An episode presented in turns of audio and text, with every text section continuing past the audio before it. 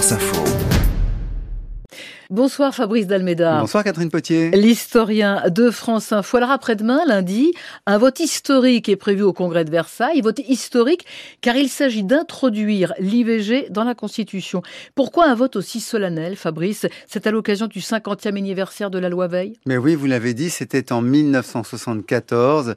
Il y a à l'Assemblée nationale une femme qui monte à la tribune. Le président de l'époque, Edgar Faure, lui donne la parole et elle commence avec des mots tremblants, mais très vite sa voix s'enfle et elle dit le message fondamental que nous allons entendre. Je voudrais tout d'abord vous faire partager une conviction de femme. Je m'excuse de le faire devant cette assemblée presque exclusivement composée d'hommes. Aucune femme ne recourt de gaieté de cœur à l'avortement. Il suffit d'écouter les femmes. C'est toujours un drame, cela restera toujours un drame. C'est pourquoi, si le projet qui vous est présenté tient compte de la situation de fait existante, s'il admet la possibilité d'une interruption de grossesse, c'est pour la contrôler et autant que possible en dissuader la femme. Alors on a évidemment tous en tête ces mots, la loi Veil va être adoptée, elle sera confirmée cinq ans plus tard, hein, parce que c'était à titre expérimental au départ, en 1979. Depuis, elle est très largement entrée dans les mœurs des Français, plus de 70% d'entre eux y sont favorables depuis les années 80. Est-ce que le Congrès a déjà voté l'entrée dans la Constitution d'une réforme aussi importante? Non, et ce qu'il y a de très intéressant justement, c'est que le Congrès au départ a été créé sous la Troisième République, réunion de la Chambre des députés et du Sénat pour un vote solennel qui était l'élection du président de la République. C'est même pour ça qu'on a construit l'hémicycle de Versailles en 1875 et donc régulièrement on a eu des élections avec des commentaires comme celui-ci. Nous sommes en 1947 à propos de Vincent Auriol.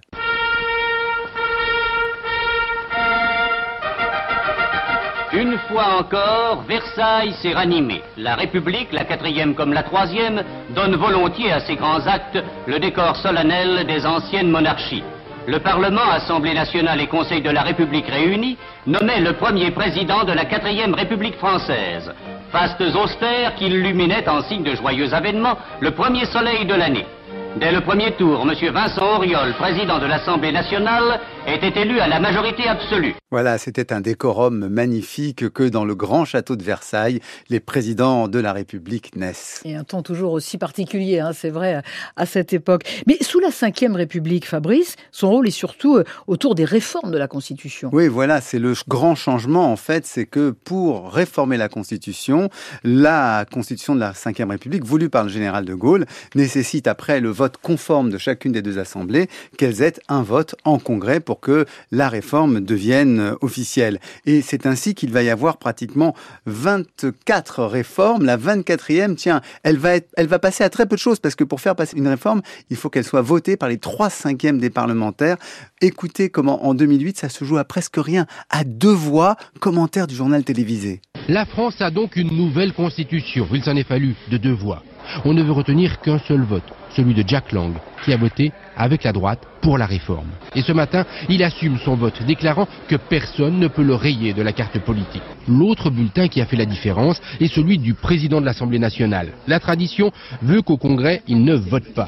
Mais Bernard Accoyer est passé outre cette tradition hier. Deux petites voix hein, qui ont permis cette réforme de la Constitution, qui met en place la question prioritaire de constitutionnalité et qui autorise aussi le président de la République à transmettre des messages aux assemblées. Ça va être en Congrès par François Hollande. Nous sommes en 2015, le 16 novembre, après les terribles attentats. Monsieur le Président du Congrès, Monsieur le Président du Sénat, la France est en guerre.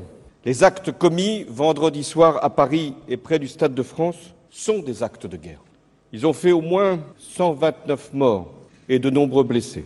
Dans cette période d'une exceptionnelle gravité, j'ai tenu à m'adresser devant le Parlement réuni en Congrès pour marquer l'unité nationale face à une telle abomination. Donc aujourd'hui, hein, mettre devant le Congrès l'IVG, réformer la Constitution, c'est vraiment lui donner le maximum de solennité, le maximum de défense pour éviter qu'à l'avenir, elle puisse être aisément remise en cause, comme ça a pu être le cas dans dans d'autres pays. L'IVG dans la Constitution, un vote historique un lundi. Historique. Au, historique au Congrès de Versailles. Merci beaucoup, Fabrice Dalmeda. L'info de l'histoire, c'est tous les week-ends dans le 17-20 et en podcast, bien sûr, sur France franceinfo.fr.